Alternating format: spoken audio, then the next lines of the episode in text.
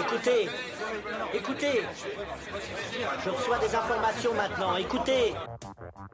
Le feuilleton va recommencer pour quelques épisodes, capitaine. Nous ne sommes pas des robots, Sébastien, mais des êtres vivants. Voilà le pied d'Armstrong. Au centre et en bas de votre écran. Et il marche maintenant.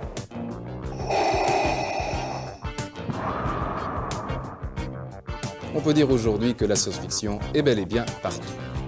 Tu veux dire qu'on est dans un programme informatique Est-ce vraiment si invraisemblable Le dormeur doit se réveiller. Non, c'est de la science-fiction. Bonjour à toutes et à tous, vous écoutez C'est plus que de la SF, le podcast hebdomadaire sur la science-fiction animé par l'œil de chéri et produit par ActuSF. Cette semaine, on répond à une question existentielle. Que faire quand on est nul en SF Faut-il voir des films? Mais lesquels? Faut-il lire des livres? Oui mais quoi? Pas évident de se lancer dans un genre présent sur des multiples supports qui ne cessent de continuer à évoluer. Heureusement, on a pensé à tout avec Jean-Louis Fedgen. Les fans de fantasy ont sûrement entendu parler de lui car il a écrit les Chroniques des Elfes, une saga qui avait beaucoup marqué les esprits, mais aujourd'hui nous allons parler de science-fiction, car Jean-Louis a publié La science-fiction pour les nuls. Ce livre de presque 600 pages retrace l'histoire du genre tout en donnant des nombreux conseils de lecture et des analyses très pertinentes. Bref, si vous connaissez des gens qui n'y connaissent soit rien à la SF, soit qui sont plutôt critiques, on espère que vous leur ferez écouter cet épisode. Et on commence tout de suite. Jean-Louis Fedgen, bonjour à vous. Bonjour. Alors, qu'est-ce qu'on fait quand on est nul en science-fiction? Quand on est nul en, en science-fiction, je recommande de lire mon livre qui est fait pour les nuls. Euh, et je recommande de commencer surtout la science-fiction par le commencement, c'est-à-dire par les auteurs qui ont un petit peu créé le genre, et non pas forcément aller sur un bouquin euh, actuel, qui, parce que c'est un genre qui a beaucoup évolué, qui est parfois assez difficile. Comment vous, euh, co- bah, justement vous, comment vous avez commencé euh, la science-fiction? Puisque vous êtes plutôt connu pour de la fantasy, souvent par le grand public. Mais comment vous, ça, ça, ça a commencé votre amour pour la SF Bah moi en fait, c'est, je, je suis rentré dans les littératures de l'imaginaire par la science-fiction. Euh, qui est un genre qui existait avant euh, la fantasy. Euh, et, et, et, et, moi, toute mon enfance a été bercée par Asimov, Van Vogt, Silverberg, tous les auteurs, les grands auteurs américains de l'âge d'or. Et tout cet imaginaire, et puis, et puis tout l'imaginaire des séries télé, des, films, etc. Donc moi, j'étais un grand fan de science-fiction. J'en ai écrit un peu et c'est resté au stade de, choses inachevées. Euh, et je suis passé à la fantasy parce que c'était c'était dans les années 80, c'était euh, un genre qui était en train de prendre de l'essor qui, qui, me correspondait bien. Mais tout cela, c'est finalement les mêmes. Euh, euh ce sont des genres très proches et d'ailleurs de plus en plus les auteurs mélangent les genres. Euh, il n'y a plus vraiment de frontières entre les littératures de l'imaginaire. Alors, que recommandez-vous comme ouvrage pour entrer dans le genre de la science-fiction? Bah Moi, je pense qu'il faut commencer par, comme on disait tout à l'heure, il faut commencer par le commencement. Euh, c'est euh, c'est pas juste une figure de style, c'est important parce que le genre évo évolue. Ça fait plus de, de ça fait 100 ans maintenant qu'il y a de la science-fiction, euh, que la science-fiction existe depuis Jules Verne, depuis Marie Shelley, etc. et donc les auteurs de science-fiction sont des gens souvent très référencés. Euh, qui se réfèrent à des, euh, aux générations qui les précèdent. Et donc, euh, rentrer directement dans la, science-fiction d'aujourd'hui, c'est parfois assez difficile. D'autant qu'il y a des courants en science-fiction très différents et qu'il faut appréhender, qu'il faut connaître. Donc, je recommande de commencer par le commencement, c'est-à-dire les bouquins de Jules Verne quand on est, quand on est jeune, quand on est ado, les bouquins d'Asimov, euh, le cycle de fondation, par exemple, qui est cycle de fondation, c'est un peu à la science-fiction ce que le Seigneur des Anneaux est à, la fantasy. C'est vraiment un, un, un, une série de livres fondateurs. Il a écrit aussi le cycle des robots, qui est un, cycle très important. Il y a Van Vogt avec le monde des nonas. Euh, il y a Silverberg, euh, euh, Philippe Cadic. encore que c'est peut-être un peu particulier, mais enfin bon, tous ces auteurs de cette époque-là. Et puis après, on peut voir quel genre de science-fiction on aime bien. Est-ce qu'on aime bien la science-fiction, ce qu'on appelle aujourd'hui la hard SF, c'est-à-dire la science-fiction très scientifique, euh, comme par exemple Arthur C. Clarke, euh, 2001 Odyssée de l'espace, c'est des choses qui sont euh, très scientifiques, presque philosophique par moment, etc. Donc, euh, où est-ce qu'on préfère la littérature, une littérature science-fiction plus euh, euh, d'action, comme avec Robert Heinlein, euh, des, des, euh, une science-fiction plus prospective avec Philippe Cadic? Il y a beaucoup de gens très différents. Donc, je recommande de commencer par les auteurs de l'âge d'or, même si ce sont des auteurs qui ont déjà 50 ans, 60 ans. Mais c'est là où tout commence. Que répondez-vous aux gens qui dénigrent la science-fiction, puisque souvent quand on est fan de SF, on se retrouve, on peut des fois un peu se retrouver seul euh, à table ou autre. On va commencer tout de suite à dénigrer ce. Certains vont dénigrer ce genre, souvent par méconnaissance. Qu'est-ce que vous répondez aux gens qui qui disent que la science-fiction ce n'est pas un grand genre littéraire La, science-fiction appartient aux littératures de genre hein, d'une façon générale et aux littératures de l'imaginaire. Et le dénigrement des littératures de genre, c'est euh, ça date pas d'hier. Et en même temps, tout le monde sait qu'il y a de très grands auteurs de polar, de très grands auteurs de fantasy, de fantastique, de science-fiction.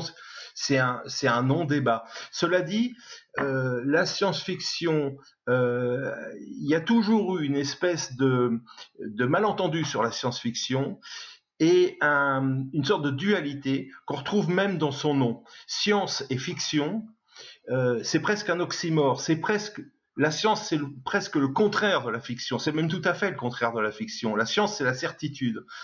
Et cette dualité, euh, ce mode binaire, on va le retrouver tout au long de l'histoire de la science-fiction. Et très rapidement, il va y avoir une séparation dans la science-fiction entre les gens qui sont plus sur la fiction et les gens qui sont plus sur la science.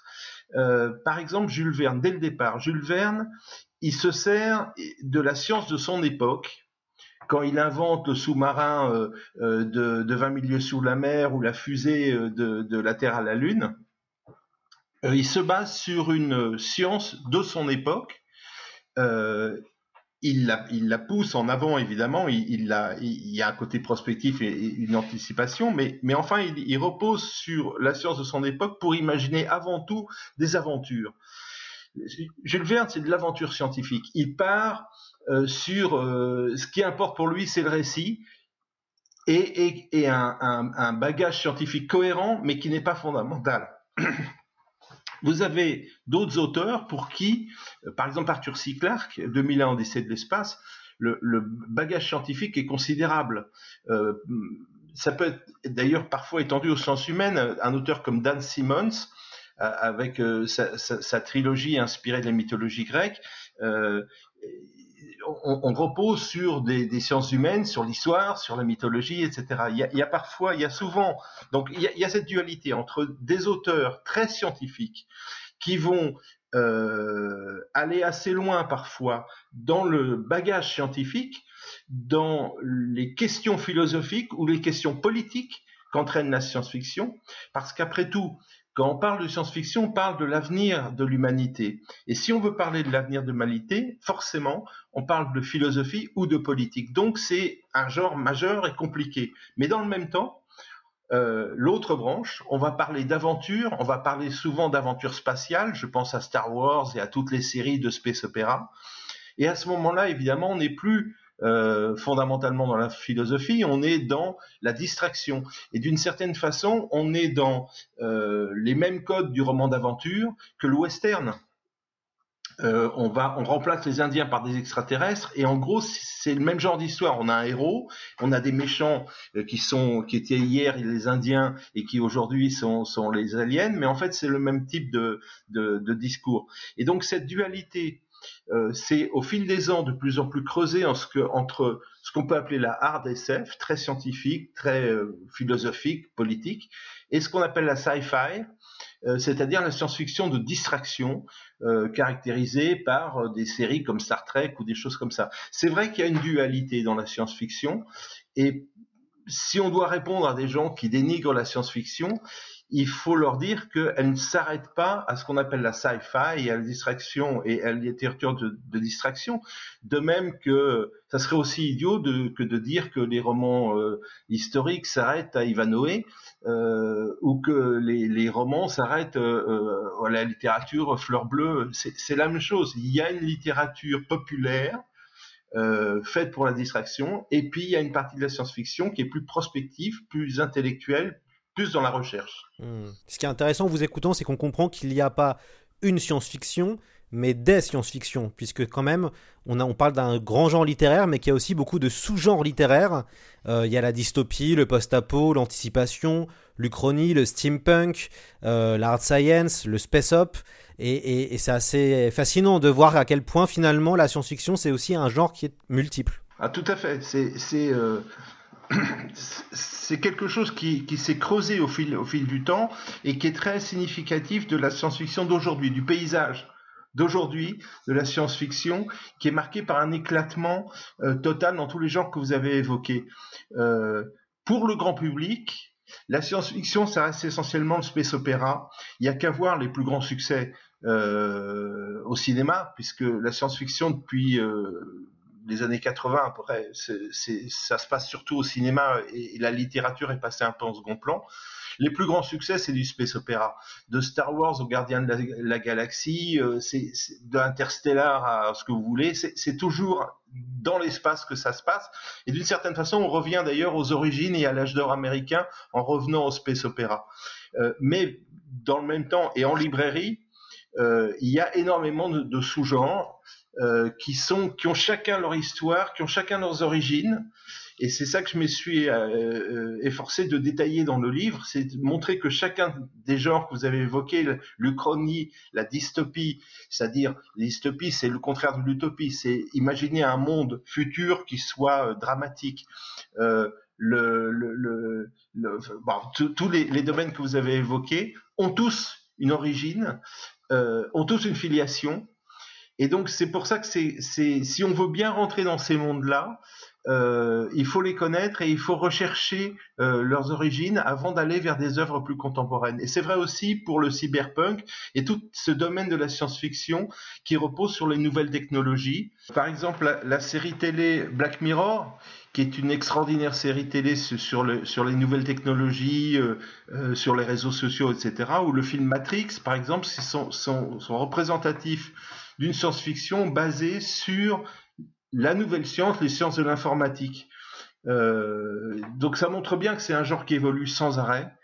Euh, enfin, après, on va y revenir sans doute, mais dans l'histoire de la science-fiction, on voit bien comme, comment l'évolution de la science réelle a marqué et, fait évoluer la science-fiction. C'est pour ça que c'est assez intéressant de se placer dans un schéma chronologique euh, quand on essaye d'aborder ce genre. Alors justement, euh, votre livre est une vraie somme. Euh, moi, c'est devenu ma bible hein, personnelle, la science-fiction pour les nuls. C'est pour ça que j'encourage vraiment les auditeurs à, à, l'acheter. J'apprends beaucoup de choses et c'est ça qui est super puisque moi j'ai commencé à m'intéresser au genre il y a, il y a maintenant 4 ans. Et c'est vrai que bah, il, me fallait il me fallait une bible un petit peu qui me permette de me repérer et qui me permette d'apprendre pas mal de choses. Alors justement, pour avoir et pour faire un peu de, de journalisme en parallèle, je vois à quel point c'est difficile d'organiser des ouvrages, surtout quand ils font à peu près 600 pages. Comment vous avez fait pour organiser euh, un tel ouvrage qui a quand même l'ambition euh, d'expliquer dans son ensemble la science-fiction? Comme la, science-fiction repose sur la science et que la science est quelque chose qui évolue depuis l'histoire de l'humanité, il n'y avait pas d'autre choix que d'être chronologique. Euh, moi, mon parti pris, c'est que la science-fiction a toujours existé dans les récits humains. Que par exemple le mythe d'Icare, c'est de la science-fiction parce que Icare fabrique ses ailes pour aller voler vers le, soleil. Et donc c'est une fabrication, une technologie humaine, c'est une fabrication, donc c'est de la science. Euh, vous avez donc tout au long de l'histoire des, des, euh, des récits, des romans qui ont imaginé euh, qui sont servis non pas de la magie ou du surnaturel pour raconter des histoires fantastiques, mais d'une science inventée ou, réinventée ou poussée euh, par rapport aux connaissances de l'époque. Je pense par exemple à des gens comme le vrai Savinien Cyrano de Bergerac, le, le, véritable Cyrano de Bergerac, qui a écrit Le voyage vers la Lune il imagine d'abord d'aller vers la Lune euh, sur un vaisseau tiré par la rosée, donc ça on est dans, le fantastique, mais après il imagine d'aller sur la, Lune avec un, une propulsion par la poudre. En fait, c'est le même système de propulsion que Jules Verne qui va imaginer d'aller euh, sur la Lune grâce à un canon. Donc on est bien dès l'époque de, de, de, Cyrano de Bergerac, dans de la véritable science-fiction. Donc le livre, il, se structure chronologiquement. On commence euh, aux origines depuis l'Antiquité, euh, d'une part en essayant de trouver les mythes ou les récits qui, qui peuvent avoir une couleur de science-fiction, mais aussi en, en, rappelant les mythes euh, antiques qui ont euh, euh, pesé sur l'histoire de la science-fiction. Par exemple, euh, l'Égypte en, antique, les dieux égyptiens, les pyramides ont énormément pesé et ont une grosse influence sur la science-fiction. Il y a énormément d'œuvres qui s'y réfèrent, de même que la, dans une moindre mesure la mythologie grecque.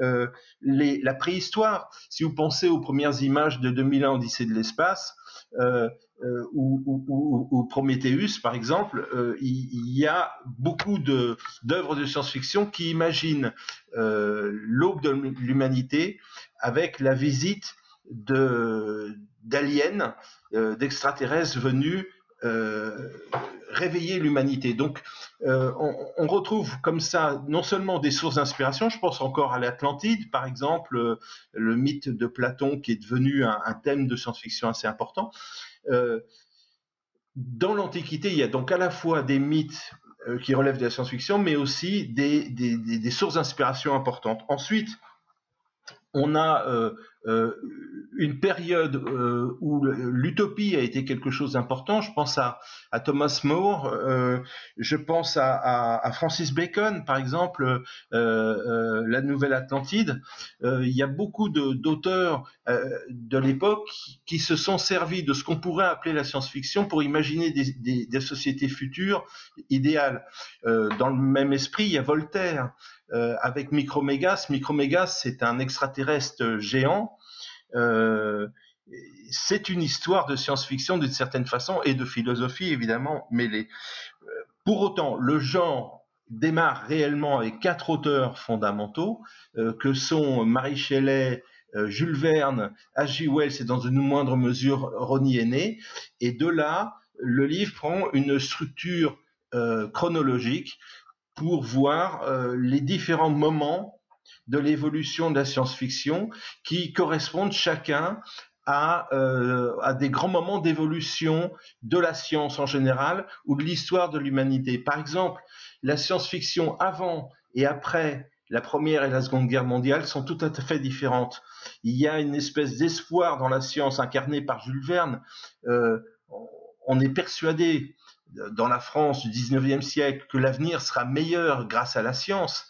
Et après la Seconde Guerre mondiale, on tombe dans un désespoir profond parce que la science finalement n'a servi qu'à créer des engins de mort terrifiants. Euh, et donc on va aller vers euh, des science-fiction purement dystopiques euh, comme 1984 de Orwell ou le meilleur des mondes de Huxley. Il y a à ce moment-là, vous voyez, des, des, changements qui sont dus finalement à l'histoire de l'humanité, réellement, à un reflet de l'histoire de l'humanité. Euh, et, et, voilà, il y a comme ça des étapes euh, successives qui, sont assez intéressantes à, relever. Hmm. Alors, c'est vrai que vous avez évoqué euh, Marie Shelley, donc Frankenstein, Jules Verne, 20 milieux sous les mers, euh, de la Terre à la Lune, H.G. Wells, L'homme invisible, La machine à remonter le temps, La guerre des mondes. Il y a aussi Ronnie Henné, qui est un peu, qui est finalement moins connu que, que les autres. Alors, on connaît, je crois que c'est La guerre du feu, Ronnie Henné oui, la guerre du feu. Bah, Ronnie Aîné, euh, oui, c'est, il, est, moins connu et, il se rattache finalement que chronologiquement à ces grands fondateurs, les vrais fondateurs euh, de la science-fiction. C'est effectivement Marie Shelley pour la science-fiction euh, très scientifique et, légèrement horrifique, très proche du fantastique finalement. Et puis accessoirement euh, pour le livre Le Dernier Homme, qui, a, qui, a un certain, qui est assez intéressant parce que il évoque une pandémie mondiale euh, euh, qui décime l'humanité, donc ça, ça résonne quand même pas mal aujourd'hui. Euh, mais les deux vrais fondateurs de la science-fiction, c'est Jules Verne et H.G. Wells, parce que ce sont les deux qui, qui vraiment vont, vont explorer tous ces domaines qu'on a évoqués. H.G. Wells, à lui tout seul, il invente quasiment tous les genres, depuis euh, le, le, le, space opéra et, et, et, la guerre spatiale avec euh, euh, la guerre des mondes, où des extraterrestres viennent envahir la Terre, euh, la fiction scientifique contemporaine avec l'homme invisible, les manipulations génétiques avec le docteur Molil, le docteur Moreau, etc., etc. Il y a vraiment une invention. Ce sont vraiment ces auteurs-là qui créent tous ces genres-là.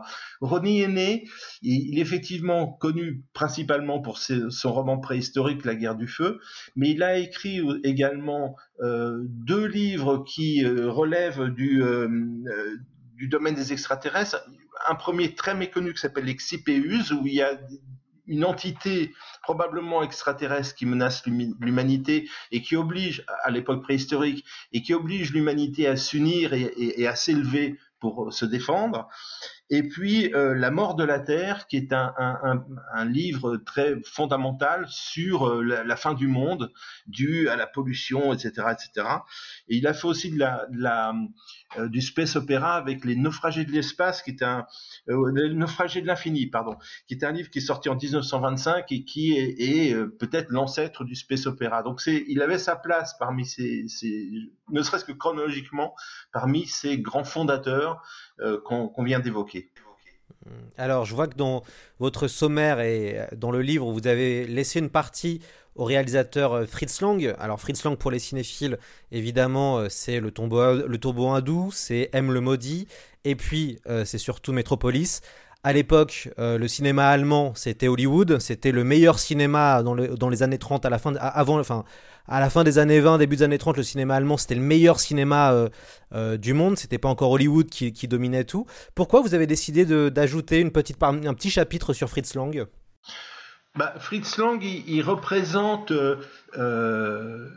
Effectivement, la science-fiction, faut, faut bien voir qu'avant d'être américaine, elle était européenne et dans une très large mesure française, du fait du poids très important de Jules Verne et dans une moindre mesure de Ronnie Aîné, mais autour d'eux, il y avait beaucoup d'autres auteurs. Il y a Barjavel qui, qui, qui écrit dès les années 20. Il y a une école française et européenne très importante, une école anglaise après qu'on va euh, qui va exploser avec euh, euh, euh, le meilleur des mondes, euh, avec Orwell, 1984. Euh, les, Américains n'existent pas à l'époque où des, grands romans euh, fondateurs euh, sortent un peu partout en, Europe, également en Russie et également en Allemagne. Alors l'Allemagne avait, d'un point de vue littéraire, une, particularité qu'elle a gardée toujours, c'est que c'est euh, une, une, zone de production de masse de romans de space opéra euh, il, y en, il, y a, une série avec des, séries euh, euh, qui parfois existent toujours euh, aujourd'hui et, des, histoires d'aventuriers de, l'espace comme Capitaine Morse, etc. Et dans ce, cet univers littéraire euh, plutôt populaire, euh, Fritz Lang a, fait le premier grand film de science-fiction qui est qui vaut, qui est un, une histoire dystopique où euh, euh, l'humanité est séparée entre un, dans cette grande ville qui est Métropolis entre un monde d'en haut euh, extrêmement luxueux et un monde prolétaire d'en bas qui est au service du monde d'en haut. Mais le film vaut surtout par son esthétique extraordinaire et, et, et comme et, par son côté pierre fondatrice, pierre fondatrice de, de, de toute une de tout l'univers visuel de la science-fiction. C'est pour ça que ça méritait d'être mentionné. Alors il y a une grande partie sur euh, l'âge d'or de la science-fiction américaine. Euh, pour rappel, euh, l'âge d'or, c'est les années 40-50. C'est à ce moment où euh, les auteurs écrivent dans des magazines, notamment Astounding Stories. Ils écrivent par euh, court chapitre, entre guillemets. C'est là où, euh, on va dire que dirigé par John W. Campbell, la revue. C'est là où va y avoir les, les, plus grands textes de l'époque. Ils sont écrits par Asimov, Arthur C. Clarke, Bradbury, euh, Simak, euh, Van Vogt, euh, Jack Vance. voilà, c'est un petit peu une, une, petite sélection. pourquoi cet âge d'or de la SF américaine, elle est si important finalement dans notre imaginaire? Puisqu'en fait, on connaît presque, enfin, si on aime la SF, on connaît tous ces noms-là, mais pourquoi à ce moment-là, la SF américaine, elle devient aussi, euh, elle est, euh, elle est incontournable? Bah, il faut voir que dans le, dans, à la même époque, l'Europe vient de subir deux, guerres mondiales. Et euh, le sol européen a été ravagé par ces deux guerres mondiales. Donc il y a l'optimisme, la foi en la science que pouvait manifester Jules Verne à son époque, ça a disparu en Europe. Euh, d'une part, l'heure n'est plus vraiment à, l'imaginaire et aux littératures de distraction, mais en plus, les gens qui font de la science-fiction en France entre les années 20 et, et, euh, et les années euh, 40, la fin des années 40, début des années 50, sont plutôt sur un registre euh, pessimiste, dystopique, noir, parce qu'on vient de vivre les camps de la mort, etc. Donc il, y a euh, il y a une certaine pesanteur euh, dans le domaine européen. Et les Américains, en revanche, sont euh, euh, dans le contexte d'une économie florissante, euh, où la voiture, l'aviation prennent une, une, dimension extraordinaire.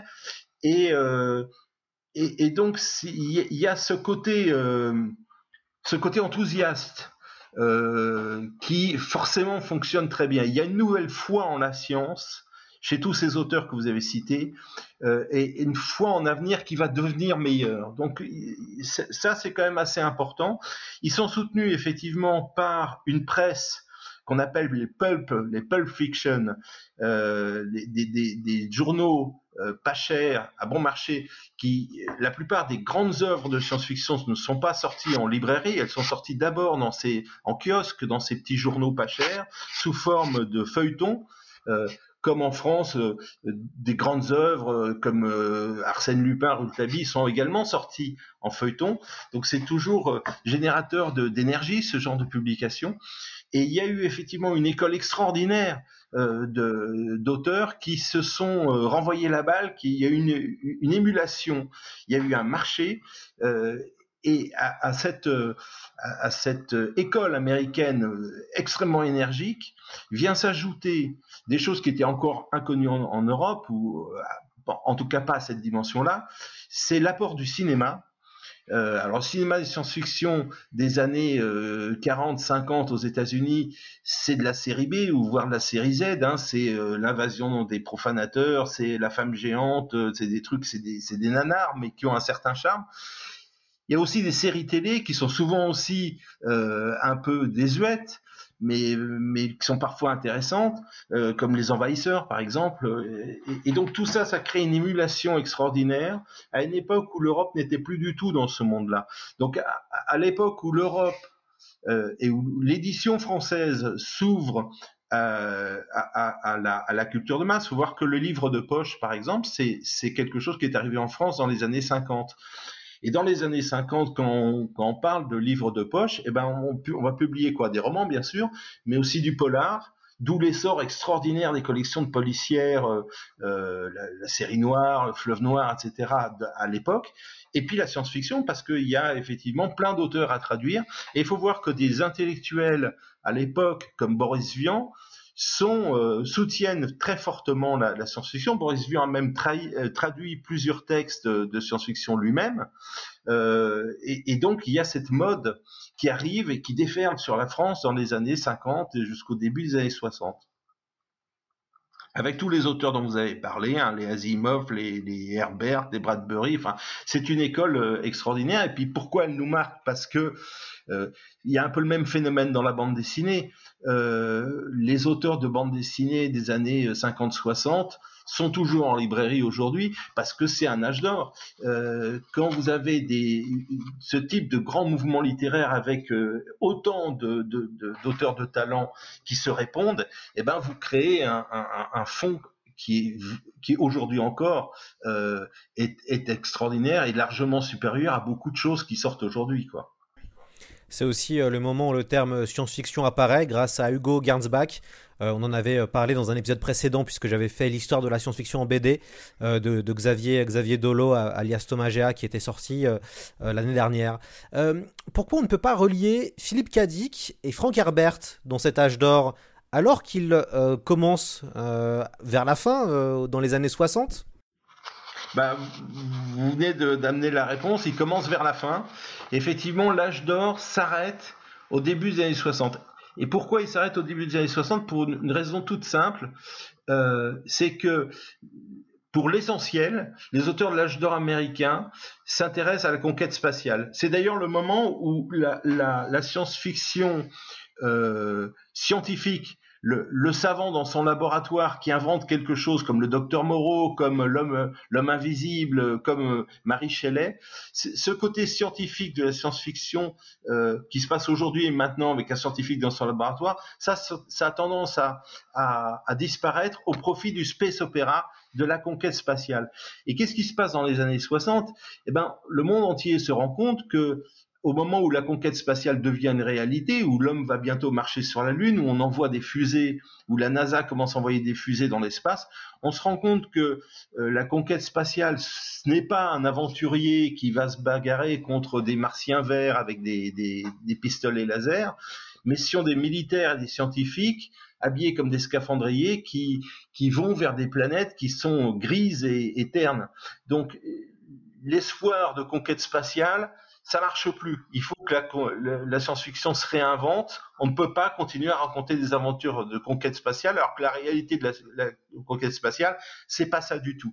Et donc, au tournant des années 60, il y a un, c'est la fin de, du premier âge d'or américain, euh, et l'apparition d'une notamment en Angleterre, autour de Ballard et de la, revue New Wave, l'apparition d'une science-fiction politique, très politique, qui va correspondre à l'esprit des années 60-68, hein, le, la contre-culture euh, portée par les hippies, euh, l'esprit révolutionnaire porté par mai 68 tout ça va se refléter dans la science-fiction. Et comme la volonté de la science-fiction, c'est quand même aussi d'expliquer l'avenir de l'humanité, forcément, là, on va toucher euh, à, l'aspect politique euh, du récit. Euh, et la science-fiction va devenir moins aventureuse, moins optimiste et beaucoup plus polémiste, beaucoup plus sombre, beaucoup plus politique avec, et ça, ça va très bien marcher, notamment en France, où on a toute une génération d'écrivains euh, assez politisés, assez engagés, euh, qui vont écrire une science-fiction euh, engagée, qui dénonce déjà euh, le, le, les, problèmes contre l'environnement, qui dénonce déjà le capitalisme, etc. Et on, rentre dans une science-fiction qui est plus engagée, plus politique, mais qui du coup va être beaucoup moins populaire et qui va avoir tendance à tomber.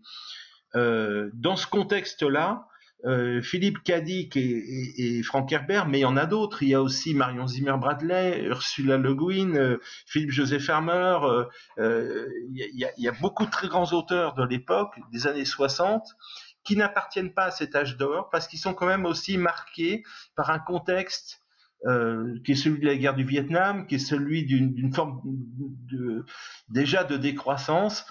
Euh, une science-fiction qui n'est plus vraiment optimiste, qui, s'intéresse de moins en moins d'ailleurs au space opéra, et qui va explorer d'autres domaines. Euh, L'auteur le, plus intéressant, le plus fondamental de l'époque, c'est celui qui va servir de pivot vers la science-fiction des années 80 et le cyberpunk, c'est Philippe Cadic, qui a écrit dont la plupart des, des, livres ont été adaptés au cinéma. Euh, c'est le cas de Souvenirs à vendre qui, qui, qui, est devenu le film Total Recall. C'est le cas de la nouvelle euh, euh, Les androïdes rêvent-ils de moutons électriques qui est devenu l'immense chef-d'œuvre Blade Runner au cinéma.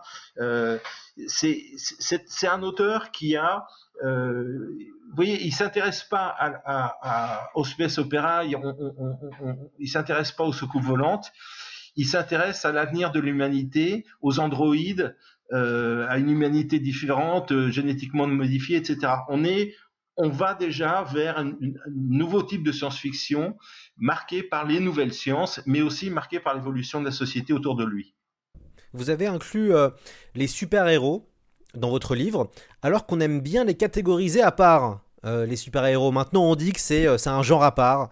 Qu'est-ce qui a motivé votre choix de les relier dans, votre livre ah, c'est un, un genre à part, c'est un sous-genre, mais c'est un genre qui appartient indéniablement à la science-fiction.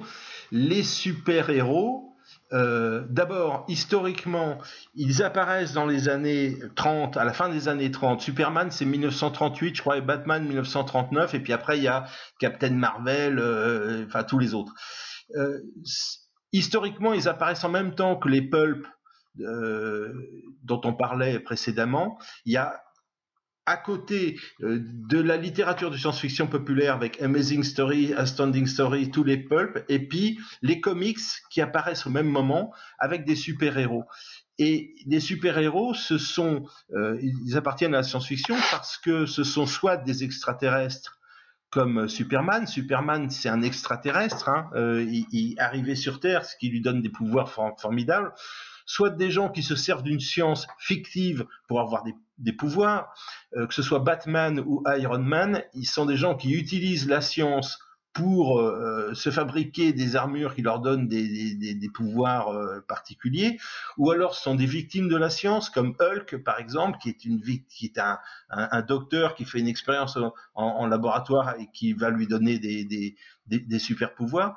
Donc ce côté scientifique, fait que les super-héros appartiennent aux gens, euh, évidemment. Et aujourd'hui, euh, avec tous les films Marvel, on voit que euh, les, les, super-héros sont une branche fondamentale de la science-fiction, avec euh, très souvent d'ailleurs des super-héros qui vont rejoindre des vrais mondes de science-fiction, alors du coup, avec dans des planètes lointaines, etc.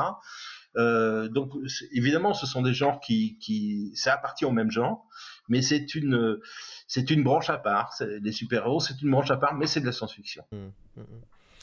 Ce qui euh, est intéressant euh, en vous écoutant, c'est qu'on en fait, on, finalement, on se rend compte de pas mal de choses qui nous paraissent maintenant logiques, après vous avoir écouté, notamment sur la popularité du space opéra.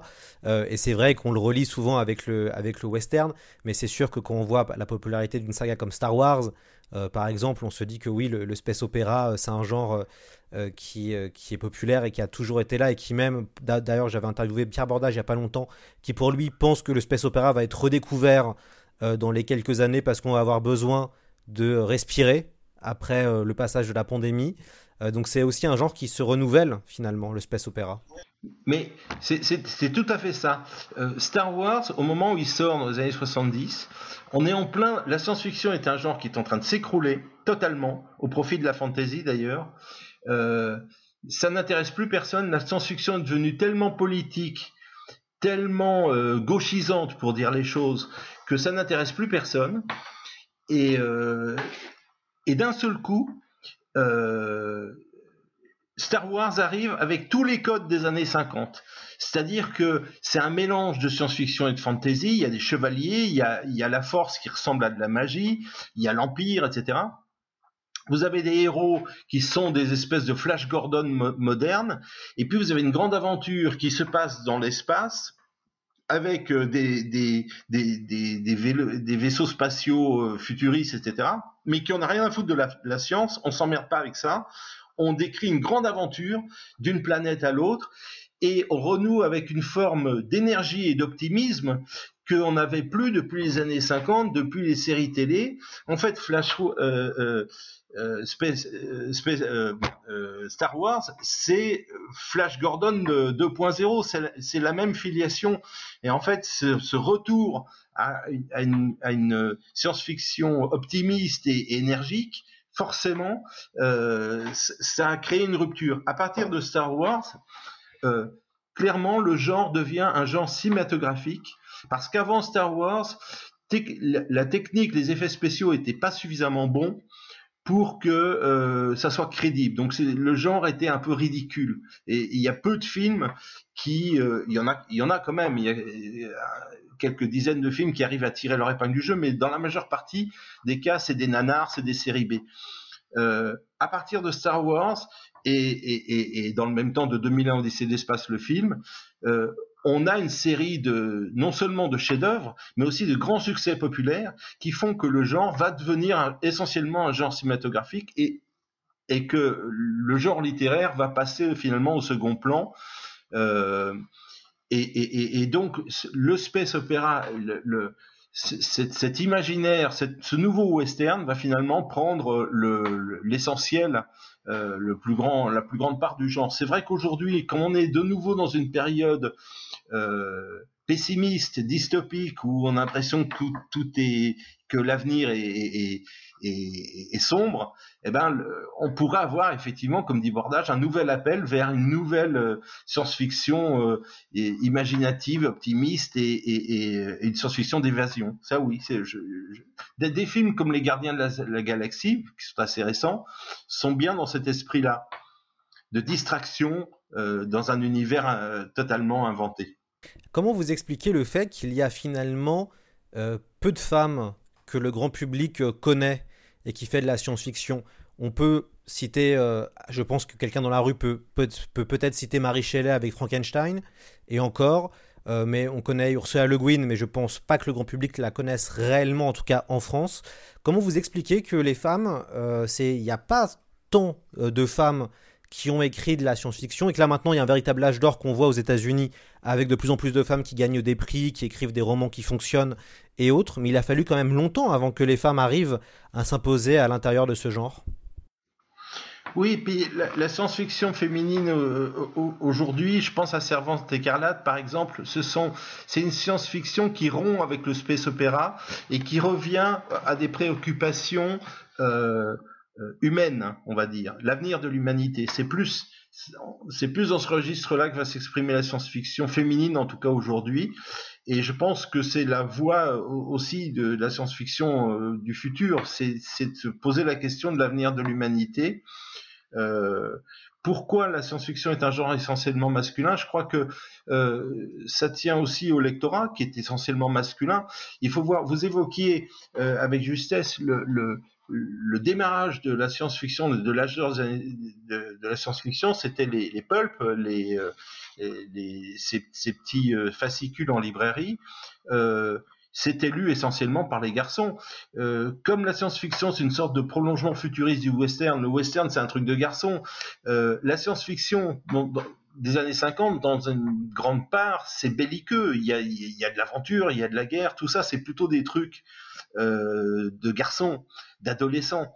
Donc c'est ce côté euh, très adolescent d'une part, une grande partie de la science-fiction euh, qui correspond plus à un public masculin et, donc à, des auteurs masculins. Il y a peu. Maintenant, quand on a une, évolution vers une science-fiction plus introspective, plus basée sur les sciences humaines, on, peut avoir une science-fiction qui se féminise et qui se diversifie, et c'est une bonne chose. Mais l'axe central de la science-fiction, de space opéra, c'est vraiment un truc de garçon, euh, non seulement de la part des auteurs, mais des lecteurs aussi. Oui, et puis euh, ça a été compliqué aussi même pour les femmes d'écrire avec un, leur, vrai nom. Euh, on pense à Julia Véranger. Euh, Verlanger. Euh, on pense aussi à euh, bah, John W. Campbell a été récemment très critiqué. En tout cas, John, W. Campbell est décédé il y, a, quelques décennies maintenant. Il y a un prix qui porte son nom, qui portait son nom, pardon, puisqu'en fait, on s'est rendu compte suite à des, à des recherches euh, que, euh, bah, en effet, tout ce qui était euh, femme, il n'en voulait pas dans, son, dans, son, dans sa revue Astounding, qui était la revue incontournable de, de l'époque. Donc c'est vrai que les, femmes n'ont pas été aidées pendant, pendant une partie, en tout cas, du, de la création du genre, et puis ça a évidemment évolué. On va peut-être revenir sur les, sur les Français, puisqu'en fait, il y a eu des il y a eu, on a tendance à l'oublier, mais il y a eu des énormes auteurs euh, de science-fiction françaises qui ont vendu des millions de livres. Je pense à, Jules Verne évidemment, mais il y a Barjavel, il y a Pierre Boulle. Euh, ces auteurs-là, euh, ils ont, en tout cas pour Pierre Boulle, il a été adapté au, au cinéma américain, ce qui est la consécration. Oui, la planète des singes. Pierre Boulle. Mais ce sont en général des, Il y a une école française, on l'évoquait tout à l'heure. Euh, à la suite de, Jules Verne et, entre les deux guerres, il y a une école française avec euh, Barjavel, puis plus tard euh, Pierre Boulle, mais beaucoup d'autres auteurs. Et, on pouvait croire effectivement que la science-fiction allait, fonctionner fortement. Mais ensuite, du fait des, guerres, la science-fiction s'est à peu près arrêtée en, France. Et quand elle a, été, quand elle a repris, elle a repris en, en en liaison, en réaction à la, science-fiction américaine, soit pour essayer de faire à la française de la science-fiction américaine, c'est la même chose pour la fantasy finalement, toutes les, les- les littératures de genre, euh, soit des gens essayent de copier la fantaisie américaine, soit ils essayent de faire une autre fantaisie en opposition à la fantaisie américaine. La même, sur la science-fiction, c'est la même chose. La plupart des auteurs français des années 60, euh, Andrevon, euh, Ayerdal, euh, Pierre Bordage, après euh, tout, tout- Gérard Klein, tous les gens de cette époque-là sont très politisés et font une science-fiction euh, à la fois anticapitaliste et d'une certaine façon anti-américaine. Après, il y a, il y a jusqu'à aujourd'hui, jusqu'à euh, Alain Damasio, des gens qui aujourd'hui ont, ont- ont du succès. Il y a toujours eu des auteurs euh, qui ont du succès en France. Il y a eu très peu d'auteurs qui ont des qui ont des succès véritablement mondiaux. Vous évoquiez Pierre Boulle, ça doit être un des seuls euh, auteurs français qui ait eu réellement une, une résonance mondiale. Les auteurs français d'imaginaire, c'est vrai aussi pour la fantaisie, euh, sont souvent traduits dans plusieurs langues euh, européennes, sont rarement traduits en, anglais et en américain, parce que là, il y a une espèce de mur, euh, il y a un protectionnisme extraordinaire, surtout sur la science-fiction.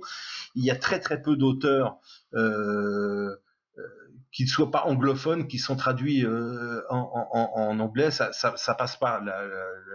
C'est un, un domaine réservé d'une certaine façon. Donc oui, il y a des auteurs français importants aujourd'hui euh, en, en France, mais euh, ça reste euh, ça reste dans la, la sphère européenne, on va dire.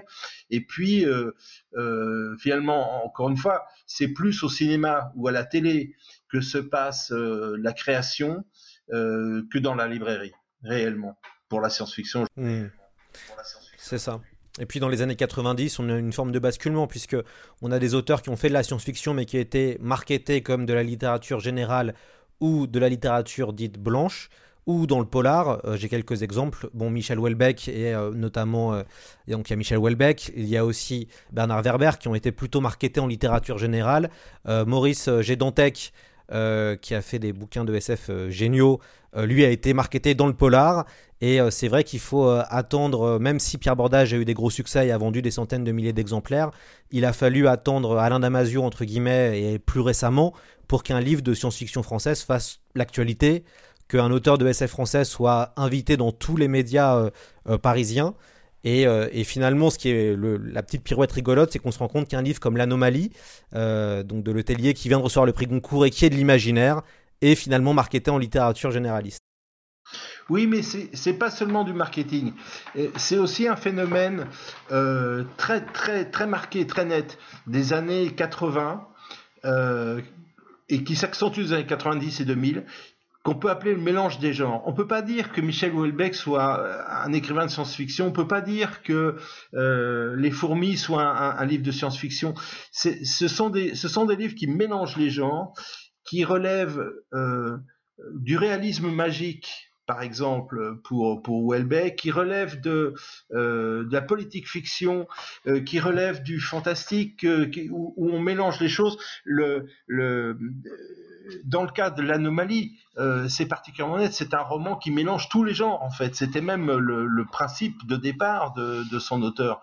Mélanger un peu toutes les littératures de genre. Et donc, ça, c'est quelque chose qui se fait énormément.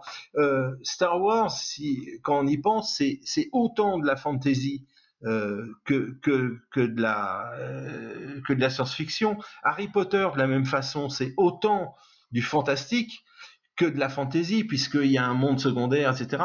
On mélange de plus en plus euh, les genres et on a, si vous prenez un, un- un- une, série ou un livre comme La Servante écarlate, c'est en même temps de la philosophie, de la politique fiction et en même temps de la science-fiction pure.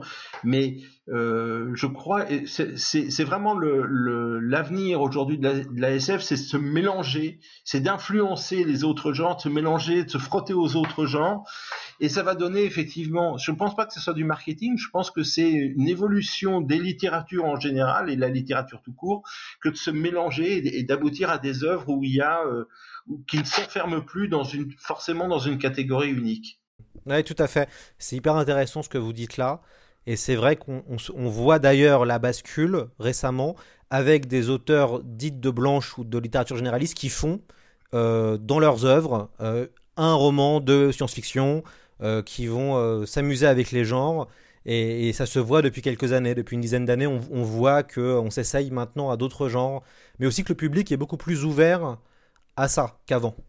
Bah, c'est aussi parce que le public, euh, c'est vous, c'est moi, c'est tout le monde, ce sont aussi des gens qui ont été nourris euh, de ce qu'on appelait les littératures de genre depuis 50 ans. Euh, donc ce, qui, ce qui était transgressif et original dans les années 60 ne l'est plus aujourd'hui. c'est la même chose pour le rock dans la musique ou c'est la même chose pour la bande dessinée. ça fait partie aujourd'hui de la culture générale. Euh, au sens le plus strict du terme. Et donc, euh, des gens qui ne, qui ne, un auteur d'aujourd'hui a lui-même été nourri de rock, de bande dessinée et de science-fiction, et donc s'en sert parce que ce sont des références qui appartiennent aujourd'hui à tout le monde. Je, pense à des, effectivement, à l'anomalie, c'est typique, ou, ou au livre de Welbeck ou Dantec, c'est vraiment des, des, livres qui montrent une, une culture générale qui s'affranchit comme ça de ce qui est considéré comme raisonnable et sérieux et de ce qui ne l'est pas. Euh, c'est pour ça que je pense que l'avenir des littératures de genre, c'est de sortir des genres, en fait. Et, c'est là où euh, tous les livres, finalement, euh, qui ont du succès, sortent un peu du genre. Quand un livre est trop marqué, euh, c'est plus dur d'avoir du succès. C'était le cas par exemple pour en fantasy pour euh, Les Dames du Lac de Marion Zimmer Bradley, euh, qui a été considéré comme un roman féminin historique, alors que c'était de la fantaisie arthurienne. c'est le cas aussi pour moi avec la série Crépuscule des Elfes qui est sortie chez Belfond, c'est un éditeur de littérature générale et qui était considéré et, et qui n'a pas été vendu spécifiquement comme de la fantaisie, c'était pas du marketing, c'était aussi une volonté de sortir, d'élargir le genre. Et je crois que c'est ça l'avenir de, la science-fiction. Euh, on se rend compte que finalement, et, c'est intéressant parce que vous avez dit tout à l'heure qu'il faut que la science-fiction s'ouvre et finalement qu'on arrête de sortir du genre. Mais on se rend compte qu'on est face à des lecteurs qui veulent du genre et qui veulent leur roman de fantasy et qui sont fiers, ou de science-fiction et qui sont fiers qu'on sait assumer science-fiction, qu'on sait assumer fantasy. Et on est un peu face à cette euh, dichotomie, quoi. Oui, tout à fait. Mais ça, c'est, aussi toute la différence entre euh, le succès populaire et le succès d'estime. Euh, il y, a y a le grand public, et puis il y a les publics de genre.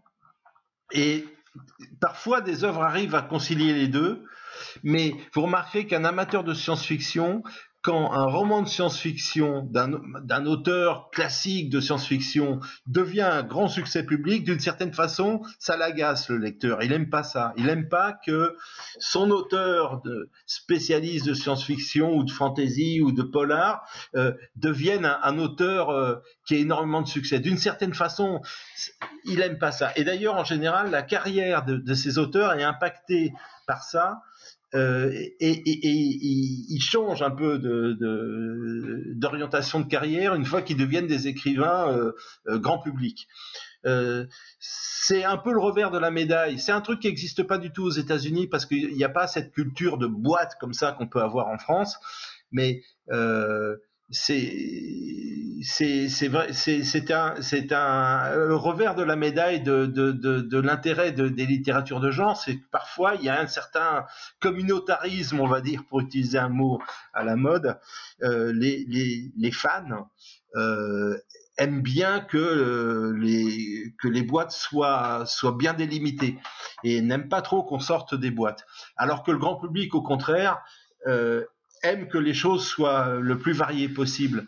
Euh, c'est vrai aussi pour les pour les euh, séries télé qui ont euh, de science-fiction qui ont du succès et qui mélangent les genres. Pensez à la série Lost par exemple, qui est en même temps science-fiction, fantastique, aventure. les, c'est le mélange des genres est, finalement la garantie d'un grand succès. enfin, la garantie.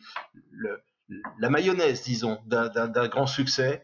Euh, alors que, mais évidemment, il y a aussi la place pour une, euh, pour des littératures de genre qui soient plus euh, euh, enfermées dans, dans, dans, ces codes. c'est aussi d'ailleurs à partir d'auteurs qui sont fidèles au, au, au code que la science-fiction va évoluer et que des nouveaux euh, domaines vont apparaître. Par exemple, on parlait du cyberpunk. Euh, c'est apparu avec un, auteur qui s'appelle William Gibson, qui a écrit un roman qui s'appelle Neuromancien. C'est vraiment des gens, des gens du, du, du sérail. Et c'est ces gens-là qui ont fait évoluer le genre pour d'un seul coup ouvrir un, un, un monde nouveau euh, avec la science-fiction basée sur les nouvelles technologies et sur l'informatique, etc. Mais c'est parti de, de, gens qui étaient vraiment dans la boîte, on va dire, euh, et, non pas.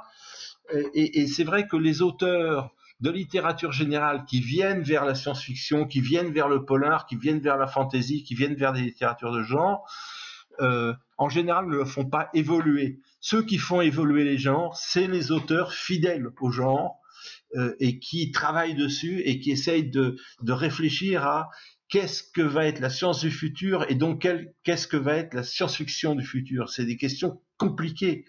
Euh, quand vous voyez par exemple, aujourd'hui on vit euh, un, phénomène mondial euh, qui appartient à la science-fiction, la pandémie du Covid, c'est c'est presque un scénario de science-fiction.